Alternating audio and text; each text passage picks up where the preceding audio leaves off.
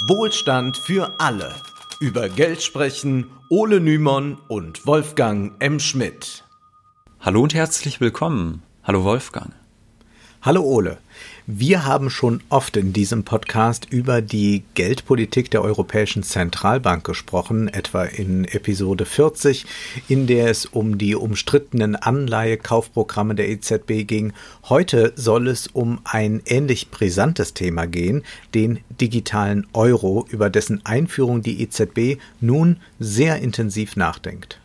Die EZB will diesen digitalen Euro, so heißt es auf der Website, einführen um ein einfaches, allgemein akzeptiertes, sicheres und verlässliches Zahlungsmittel zur Verfügung zu stellen.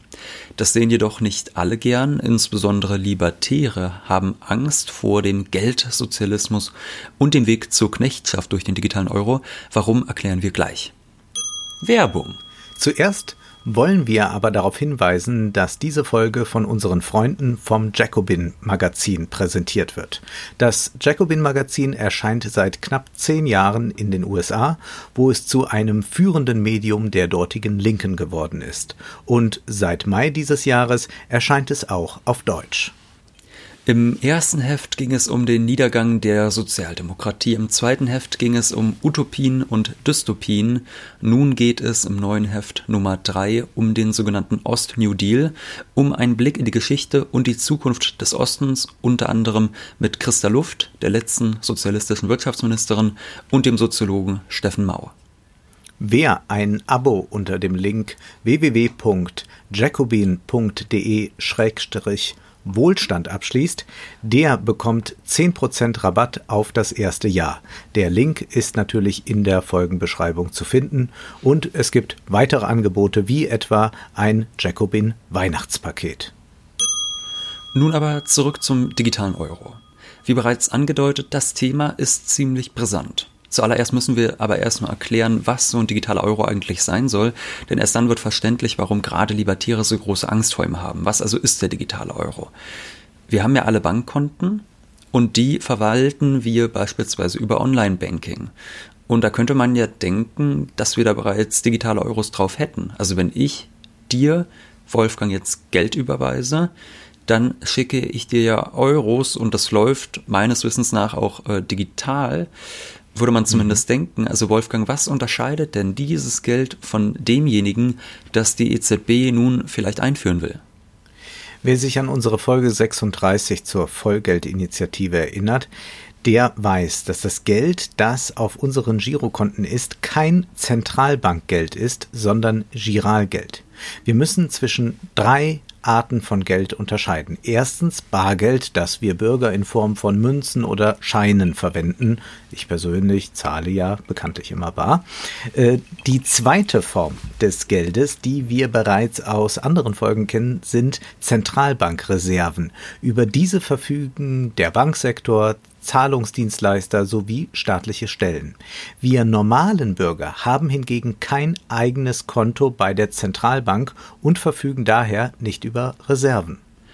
Diese zwei Arten von Geld sind beide Zentralbankgeld, also Bargeld, über das auch wir Bürger verfügen, und Zentralbankreserven, auf die nur Banken und staatliche Stellen äh, zugreifen können, die ein Konto bei der Zentralbank haben. Und das dritte Geld, das ist halt das, was wir Bürger auf unserem Konto haben. Da handelt es sich um sogenanntes Giralgeld, um auf Knopfdruck von der Bank erzeugt das Chiralgeld. Und das entsteht ja beispielsweise, da haben wir schon öfters auch in dem Podcast drüber gesprochen, wenn meine Bank mir einen Kredit gibt, dann bekomme ich dieses Guthaben erstmal gut geschrieben und dazu sind zunächst einmal, obwohl das viele denken, keine bestehenden Einlagen bei der Bank nötig. Also es ist jetzt nicht so, dass der eine ein Konto hat äh, und da legt er Geld an und wenn ich einen Kredit beantrage, dann wird sein Geld umverteilt, sondern das kann die Bank quasi aus dem Nichts schaffen. Das haben wir auch schon öfters erklärt, zum Beispiel in der allerersten Folge unseres Podcasts. Das Zentralbankgeld und das Giralgeld ist jedoch nicht gleichermaßen sicher, wie Alfred Eibel und Johannes Priesemann in ihrem sehr lesenswerten neuen Buch Das Geld gehört uns allen feststellen. Dort schreiben sie, Die ersten beiden Arten von Geld, Bargeld und Reserven, werden zusammenfassend als Zentralbankgeld oder Basisgeld bezeichnet. Der englische Begriff High-Powered Money ist bezeichnend. Es ist das besonders starke Geld. Dies deshalb, weil Reserven und Bargeld keinem Insolvenzrisiko unterliegen. Sie sind insoweit risikofrei. Das ist beim Bankengeld nicht der Fall. Die Insolvenz einer Bank gefährdet den Anspruch auf Auszahlung von Bargeld. Bargeld und Bankengeld tragen also ein unterschiedliches Risiko. Nicht jeder Euro ist gleich sicher. Was bedeutet das jetzt für uns nun? Stellen wir uns vor, eine Bank geht pleite. Da können sich die Kunden dann also nicht sicher sein, was mit ihrem Geld passiert, weshalb ja auch der Staat immer wieder einschreitet, wenn so eine Pleite mhm. droht. Aber auch ohne, dass eine Bank zusammenbricht, kann es immer wieder zu Problemen der Bürger bei der Versorgung mit Geld kommen.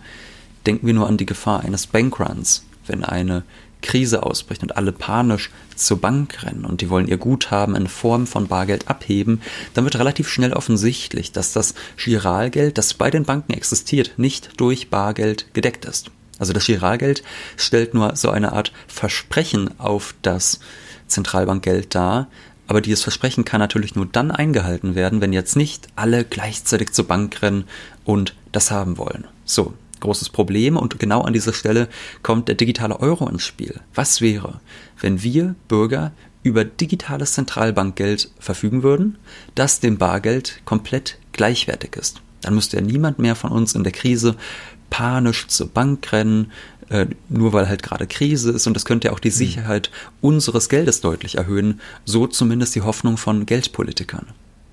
Ja, unter Geldpolitikern ist das digitale Zentralbankgeld seit einiger Zeit immer wieder Thema, etwa bei der Bundesbank oder der Europäischen Zentralbank. Dieses digitale Zentralbankgeld wird oft als CBDC abgekürzt. Das steht für Central Bank Digital Currency und es könnte theoretisch von jeder Zentralbank eines Staates oder Währungsraumes ausgegeben werden. Dass deutsche und europäische Banker seit einiger Zeit derart intensiv über das Thema digitale Euro nachdenken, hat vor allem zwei Gründe. Der erste Grund äh, ist, dass mit China eine aufstrebende Großmacht eine solche digitale Währung nun testen möchte. Wir können es ja auch auf anderen Ebenen europäischer Politik sehen, dass man versucht, äh, möglichst sich von China unabhängig zu machen. Auch von den USA hat man ja nachgedacht, ob man sich da jetzt quasi löst, äh, noch unter Trump zumindest. Und gerade in der Geldpolitik versucht man das jetzt auch, denn China will mit seiner DCEP genannten digitalen Währung seinen internationalen Einfluss noch vergrößern. Also diese digitale Währung, die könnte erst im Inland dadurch zu hoher Akzeptanz gelangen, dass zum Beispiel staatliche Sozialtransfers in dieser Währung ausgezahlt ausgezahlt werden. Und dann könnte natürlich es auch dazu kommen, dass DCEP im internationalen Banken- und Zahlungsverkehr große Bedeutung erlangt. Und das ist sicherlich einer der Gründe, warum die EZB eine eigene Digitalwährung will, nämlich um von China unabhängig zu sein. Der zweite Grund besteht darin, dass nicht nur andere Staaten, sondern auch immer mehr private Dienstleister auf den Markt drängen. Denken wir nur an Facebook mit seinem Libra-Projekt. Darüber haben wir auch schon mal ausführlich gesprochen. Mark Zuckerberg will eine eigene Digitalwährung auf den Markt bringen. Mit dem Boot sitzen Uber und Spotify, während andere Interessenten wie PayPal, Visa oder Mastercard mittlerweile abgesprungen sind. Geldpolitiker nehmen die Bedrohung der Währungssouveränität durch Libra sehr, sehr ernst und sehen in ihm einen Grund, weshalb ein digitaler Euro dringend notwendig sein könnte. Die Deutsche Bundesbank hat dazu letztes Jahr bereits in ihrem Geschäftsbericht geschrieben, also im Jahr 2019, Angesichts des Libra-Vorstoßes und der zunehmenden Digitalisierung im Zahlungsverkehr sind Forderungen lauter geworden, dass Notenbanken die Einführung digitalen Zentralbankgeldes vorantreiben sollten. Eine solche Einführung könnte Chancen bieten, aber auch mit Risiken verbunden sein. Hier sind noch viele Fragen offen.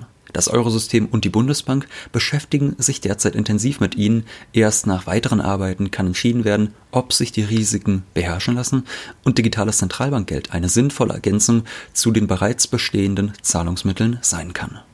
An dieser Einschätzung hat sich wenig geändert. Die EZB schreibt auf ihrer Website, dass die Einführung des digitalen Euros nun geprüft werde, um seine Vorzüge und Risiken abzuwägen. Sie befindet sich in einer Vorbereitungsphase also und will dann Mitte 2021 darüber entscheiden, ob der digitale Euro kommt oder nicht. Unsicher ist dabei vor allem, in welcher Form das dann passieren würde. Da wollen wir jetzt auch gar nicht so genau drauf eingehen, auf diese technologische Frage, denn da ist die EZB sich ja auch noch nicht sicher, da will die sich noch nicht festlegen. Wir wollen aber mal so diese Veränderungen, die mit digitalem Zentralbankgeld einhergehen würden, also insbesondere auch für den Durchschnittsbürger, wollen wir mal skizzieren. Was ändert sich? Eine besonders drängende Frage lautet ja, soll zum Beispiel das Bargeld abgeschafft werden. Also es gibt ja einige Staaten, da wird schon länger anvisiert, das Bargeld komplett abzuschaffen und viele Menschen sind da ja doch kategorisch dagegen und dazu gehören ja auch wir, muss man einfach sagen. Ja. Nicht, weil wir so wahnsinnig altmodisch sind, sondern weil das Bargeld eben weniger leicht überwachbar ist und deshalb natürlich auch einen Freiheitsraum bietet. Also stellen wir uns mal vor, eine Zukunft, was weiß ich, mit, mit komplett privatisierten Krankenleistungen und so, so eine Horrorzukunft und dann, äh, was weiß ich, äh, Sehen könnte die, noch nachverfolgt werden. Ja, ja dann, dann genau. wird noch nachverfolgt, was ich hier trinke. Also ja. das wollen wir nicht. Nee. Die EZB will, so steht es auf der Website und in dem Bericht, den digitalen Euro als Ergänzung zum Bargeld verstanden wissen. Das heißt da, ein digitaler Euro wäre eine elektronische Form von Zentralbankgeld. Er könnte von der Bevölkerung und von Unternehmen genutzt werden, genauso wie Bargeld, nur in digitaler Form. Er soll unser Bargeld nicht ersetzen, er soll es vielmehr ergänzen. Mit beiden Geldformen zusammen gibt es eine größere Auswahl an Zahlungsmitteln und das Bezahlen wird einfacher. Gut, da kannst du schon mal vorerst aufatmen, Wolfgang. Bargeld soll nicht ersetzt, sondern ergänzt werden. Vor allem aber wird natürlich das Geld, das wir auf unseren Girokonten haben, ergänzt. Theoretisch könnte ja jeder Bürger und jedes Unternehmen über digitale Euros verfügen, so ließ sich zumindest die Mitteilung der EZB. Und da stellt sich nun die Frage, na ja, wenn wir die Wahl haben zwischen digitalen Euros und dem Giralgeld, das wir jetzt haben, wer würde da denn nicht das Zentralbankgeld bevorzugen, das sicherer ist und das nicht von potenziellen Bankenkrisen bedroht sein könnte? Wahrscheinlich würden die allermeisten das digitale Zentralbankgeld bevorzugen, das auf einem weiteren Konto zur Verfügung stehen könnte. Wie genau dieses Konto funktionieren würde, bei wem es angelegt wäre, ob bei der EZB direkt oder bei privaten Banken, die hätten ja sicherlich auch ein Interesse daran, als Ergänzung zum Girokonto, das sei mal dahingestellt. Wir bleiben erst einmal bei der eben angerissenen Frage, wieso sollte irgendwer überhaupt noch Giralgeld haben wollen, wenn der digitale Euro doch sicherer ist? Diese Frage stellen insbesondere die Gegner des digitalen Euros, zum Beispiel Thorsten Polleit, der Chefökonom der Degussa Goldhandel GmbH unseres guten Freundes Markus Knall, äh, Krall. Ja, man muss vielleicht vorweg sagen, Polleits Prognosen sind nicht gerade immer treffsicher. Also schon im Handelsblatt-Interview vor mehr als elf Jahren, ne, das ist ja eine Warnung, die kennen wir ganz gut, da hat er vor der großen Inflation gewarnt und hat dazu geraten, Gold zu kaufen. Nun muss man aber sagen, hat er einen unserer ja. Meinung nach ja. Irgendwann hat er vielleicht dann, ne? Also die ganz großen Propheten denken ja vielleicht in Jahrhunderten. Ja, ja, nur ich sag mal so, auch wenn jedes blinde Huhn mal einen Korn findet, elf Jahre kein Korn ist schon lange. Ne? Ja, ja. Und er hat aber das muss man ihm jetzt vielleicht mal lassen, einen unserer Meinung nach interessanten Kommentar für die Wirtschaftswoche geschrieben, in der er vor der Einführung des digitalen Euro warnt. Und auch wenn er nicht von Geldsozialismus spricht, da ist ihm die Angst vor eben diesem immer anzumerken in diesem Text. Er schreibt, mit der Einführung eines digitalen Euros soll jeder Bankkunde die Möglichkeit haben, sein Guthaben, das er bei einer Geschäftsbank hält, in digitales Zentralbankgeld einzutauschen und das auf einem Konto zu halten, das von den Geschäftsbanken oder direkt von der Zentralbank angeboten wird. Niemand muss dann mehr befürchten, dass sein Bankguthaben verloren gehen könnte. Wenn Banken wanken, kann man sein Guthaben per Mausklick in digitales Zentralbankgeld umbuchen und das kann nicht ausfallen. Kurz zusammengefasst, Pollards erste Angst besteht darin, dass das private Bankgeschäft immer unattraktiver wird, da es nicht die gleiche Sicherheit bietet wie der digitale Euro. Und dass alle Bürger, wenn eine Krise ausbricht, direkt ihr Giralgeld in Zentralbankgeld umtauschen. Diese Angst könnte tatsächlich Realität werden. In einem Positionspapier des Fintech-Rates beim Bundesministerium der Finanzen aus dem Juli 2020 heißt es, Zitat, mit dem digitalen Euro könnte es für Endkunden in Krisenzeiten sehr viel einfacher werden, ihre gesamten Einlagen und handelbaren Finanzprodukte in den sicheren Bargeldäquivalenten digitalen Euro zu tauschen. Polleit hat also erstmal recht, muss man, glaube ich, einfach sagen. Ja. Es könnte durchaus dazu kommen, dass Einlagen problemlos in Zentralbankgeld umgetauscht werden könnten. Äh, vor allem steht da ja wirklich die gesamten Einlagen und nicht nur, sage ich mhm. mal, bis zu einer gewissen Begrenzung. Man könnte ja auch sagen, 20.000 Euro davon auf die Seite legen.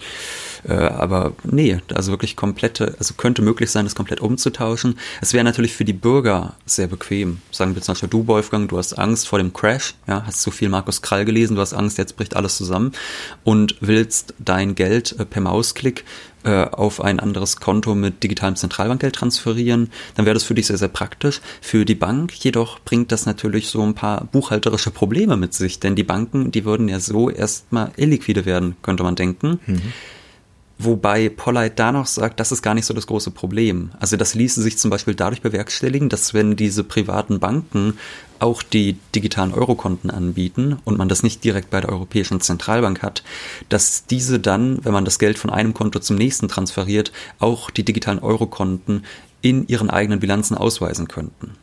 Und damit wäre dann dieses Problem der Liquidität erstmal äh, nicht so gegeben. Er schreibt, das würde zwar eine kreative Buchhaltung erfordern, aber die Zentralbanken und die staatlichen Regulierer würden sie sehr wahrscheinlich erlauben.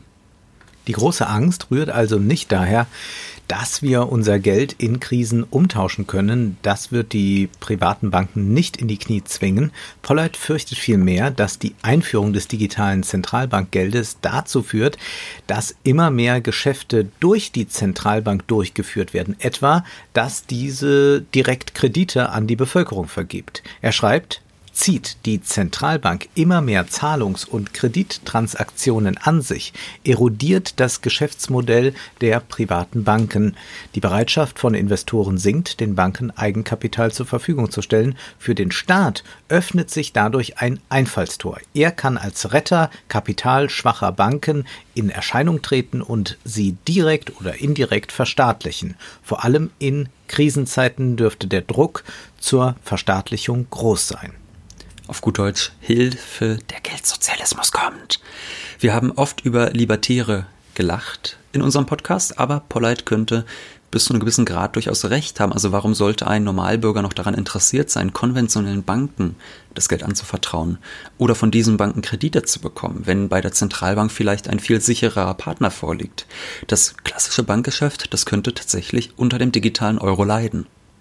Und wir sprechen ja jetzt auch immer sehr aus unserer deutschen Perspektive heraus. Äh, die EU ist groß und ähm, der dort ist das Misstrauen, der Euroraum ist groß ähm, und deshalb ähm, ist das Misstrauen gegenüber privaten Banken in anderen Ländern auch nochmal sehr viel erheblicher. Also für die könnte das nochmal äh, viel mehr interessant dann sogar werden.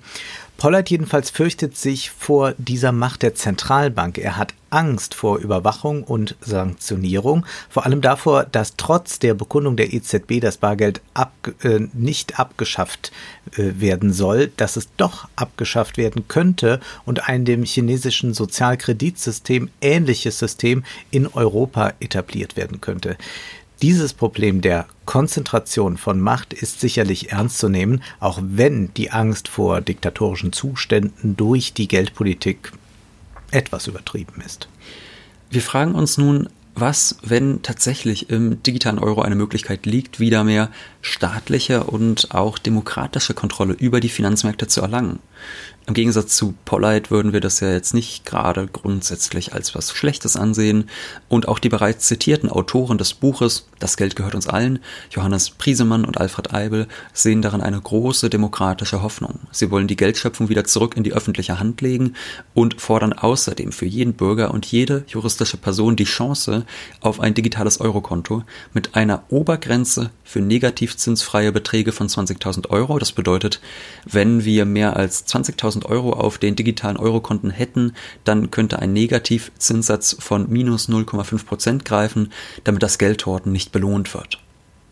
Die Autoren sehen auch keineswegs ein Problem darin, dass das traditionelle Bankengeschäft durch den digitalen Euro und die Delegierung der Geldschöpfung an die Zentralbank bedroht sein könnte. Denn private Banken müssten nun eben wirklich um Einlagen werben. Sie schreiben, Kritiker sehen durch die Einführung von Eurokonten die Kreditvergabemöglichkeiten der Banken eingeschränkt. Dies ist jedoch nicht der Fall. Die Banken können mit attraktiven Angeboten weiterhin um Spareinlagen werben.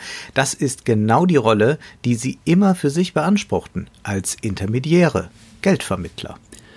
Eine solche Demokratisierung ist es natürlich, die Libertäre befürchten. Zwar wollen Priesemann und Eibel nicht die Unabhängigkeit der Zentralbank aufheben. Sie schreiben, diese sei, Zitat, sinnvoll, um zu verhindern, dass die Zentralbank zur Erfüllung kurzfristiger Geschenke und Versprechungen politischer Kräfte missbraucht wird, die langfristig die Währung ruinieren. Zitat Ende. Die Zentralbank soll also weiterhin von tagespolitischen Zwängen unabhängig agieren können, aber da die Geldschöpfung in die öffentliche Hand zurückverlagert werden soll, werden auch die daraus entstehenden, entstehenden Gewinne nicht mehr privatisiert. Stattdessen könnten diese Seniorage-Gewinne also durch Geldschöpfung erzielte Gewinne, in Staatshaushalte fließen. Die Autoren sind sich sicher, dass dies sinnvoll wäre, denn das Geld gehöre letztlich uns allen und solle daher auch demokratischen Zielen gelten. Sie proklamieren am Ende, die Banken müssen sich wandeln. Entweder sie werden durch Plattformunternehmen wie Facebook, Apple, Google beziehungsweise deren chinesischen Äquivalenten an Bedeutung verlieren oder sie entwickeln zusammen mit der Zentralbank ein attraktives Geldwesen auf der Basis des stabilen Zentralbankgeldes für alle. Fazit, alles Geld der Welt mit Fairness, Verstand und Vertragsfreiheit für gleichberechtigte Vertragsparteien. Na gut, das klingt jetzt ein bisschen übereuphorisch. Wir wissen ja, dass die Wirtschafts- und Geldpolitik der letzten Jahrzehnte nicht gerade auf die Bedürfnisse des sogenannten einfachen Mannes zugeschnitten war. Dennoch können wir das Buch sehr empfehlen, da es das jetzige Geldsystem sehr gut und vor allem auf ganz wenigen Seiten erklärt und da es aber auch positive Visionen bietet, die vielleicht in einem sich ändernden politischen Klima umgesetzt werden könnten momentan müssen wir doch ganz klar sagen, es sieht definitiv nicht so aus, als würde die EZB derart hehre Ziele verfolgen, wie es sich Priesemann und Eibel wünschen. Aber das Potenzial, das müssen wir erst einmal feststellen und man muss ja ein bisschen langfristig planen. Was könnte dann vielleicht mit einer solchen Einführung in vier, fünf oder acht Jahren äh, für eine Politik möglich sein? Vor allem die Angst vor China wird zwischen den Zeilen aber bei der EZB mobilisiert, etwa wenn es auf der Seite der EZB heißt, der digitale Euro könne, Zitat, eine wichtige Rolle spielen, wenn die Menschen zunehmend auf digitale Zahlungsmittel aus anderen Ländern zurückgreifen sollten. Eine solche Entwicklung könnte die Finanzstabilität untergraben und die Währungshoheit im Euroraum gefährden. Und ganz nebenbei nochmal kurz zu China. Dort ist mhm. es mittlerweile so, kurze Kuriosität mal, dass mit Bargeld zahlen zu müssen schon eine Strafe ist. Vor wenigen Wochen gab es einen interessanten Justizfall. In der südchinesischen Provinz Guangdong wurden über 2400 Kriminelle verurteilt, weil sie Codes von SIM-Karten geknackt und diese auf dem Schwarzmarkt vertickt hatten. Aber worin besteht nun die Strafe? Nun, sie müssen weder ins Gefängnis, noch müssen sie Buße zahlen. Nee, stattdessen dürfen Sie in den nächsten fünf Jahren weder mit dem Smartphone noch mit der Debitkarte zahlen. Wäre jetzt ja für dich nicht so ein Problem. Na, in China allerdings schon, denn das kommt eigentlich, wenn man es mal ganz genau nimmt, einem sozialen Tod gleich. Öffentliche Verkehrsmittel, viele Geschäfte, Restaurants und, und, und, die nehmen einfach gar kein Bargeld an da würde ich nicht weit kommen. Und nun drohen uns hier vorerst keine chinesischen Verhältnisse. Doch als Mahnung sollten wir uns auch eine solche Kuriosität vor Augen führen, weil man da sehen kann, wie weitreichend so etwas sein kann, wenn Bargeld verboten wird oder wenn es immer mehr verdrängt wird. Und gerade dann sollten wir das tun, wenn wir jetzt einmal sehr die Vorteile eines digitalen Euros herausgestellt haben. Ja, am Ende stehen wir doch auf der Seite Thorsten Polleitz, muss man sagen. Ne? Nein, aber wir stehen auf ja. der Seite des äh, Bargelds und man sollte auch dann, wenn dort ja geschrieben wird bei der EZB, ja, äh, wir wollen das Bargeld ja nicht ersetzen, äh, sollte man das sich eigentlich äh, direkt screenshotten und überall hinhängen und auch sich daran erinnern, wenn das dann in fünf Jahren mal irgendwie anders heißt und sagt, es sei doch jetzt auch viel effektiver und man ähm, hat ja auch eine Argumentation, die im Übrigen sehr ähnlich ist mit der chinesischen, dass man dann sagt, ja, äh, zu viel Bargeld Bargeld äh, produziert auch Korruption. Und ja. das äh, können wir dann dadurch äh, stoppen. Also wir haben in China ja tatsächlich oder auch in, in äh, vielen Entwicklungsländern Korruptionsfälle, äh, die entscheidend mit Bargeld zusammenhängen. Da ist ja durchaus etwas dran. Aber ich würde gerade dann von manchen Politikern, die das äh, so lauthals rufen, Bargeldabschaffung, denn äh, das beugt der Korruption vor, eher mal gucken, mit welchen Lobbyverbänden die so verstrickt sind und was da für eine vornehmere Korruption stattfindet, als dass irgendwo Geldbündel verteilt werden werden. Ja, also ich meine, die Großspenden über 50.000 Euro kann sich ja jeder auf der Seite des Deutschen Bundestages ansehen, die ganz uneigennützig ja. von Firmen an Parteien gespendet werden. Ja. Und da bedarf es auch keines Bargeldes zu. Nee. Kommen wir nochmal kurz zu der Frage, aber es ist ja auch keine Korruption. Das ist ja einfach demokratische Interessenvertretung. Ist eine, ist eine, ist eine demokratische, ich, ist es vielleicht eine Unterstützung? ja. Nochmal kurz zurück zum digitalen Euro. Wie soll man den nun bewerten? Nun, wir würden mal sagen, solange der digitale Euro nur dazu dient, sich gegen staatliche und private Fremdwährungen, also Konkurrenten quasi zu verteidigen, solange könnte es zumindest einen Zugewinn an Sicherheit für das Geld der Bürger geben. Und wenn dann tatsächlich eine politische Veränderung eintreten sollte, die derzeit zugehendermaßen unrealistisch erscheint, könnte das digitale Zentralbankgeld für eine wirkliche Demokratisierung sorgen. In letzter Zeit hat die EZB unter Christine Lagarde einige überraschende Kehrtwenden vollzogen, zum Beispiel indem der Klimaschutz auch zu einer Aufgabe der Geldpolitik erklärt wurde. Wir sollten also nicht völlig ausschließen, dass tatsächlich demokratisches Potenzial im digitalen Euro liegt. Also man kann ja jetzt gerade, würde ich auch sagen, in dieser Krise sehen, wie ganz viele alte Paradigmen doch gebröckelt sind. Aber seien wir vorsichtig, die Abschaffung des Bargeldes könnte mittel- oder langfristig allen Versprechungen zum Trotz drohen. Wir blicken daher sehr wachsam, aber auch gespannt darauf, was die EZB nun tun wird. Im Sommer 2021 soll entschieden werden, ob es digitale Euros geben wird. Dann werden wir sicherlich noch einmal bei Wohlstand für alle auf dieses Thema zu sprechen kommen. Nun ist aber erst einmal Schluss für heute, denn Zeit ist Geld. Prosit. Das war Wohlstand für alle. Ihr könnt uns finanziell unterstützen über paypal.me-ole und Wolfgang oder über die in der Beschreibung angegebene Bankverbindung. Herzlichen Dank.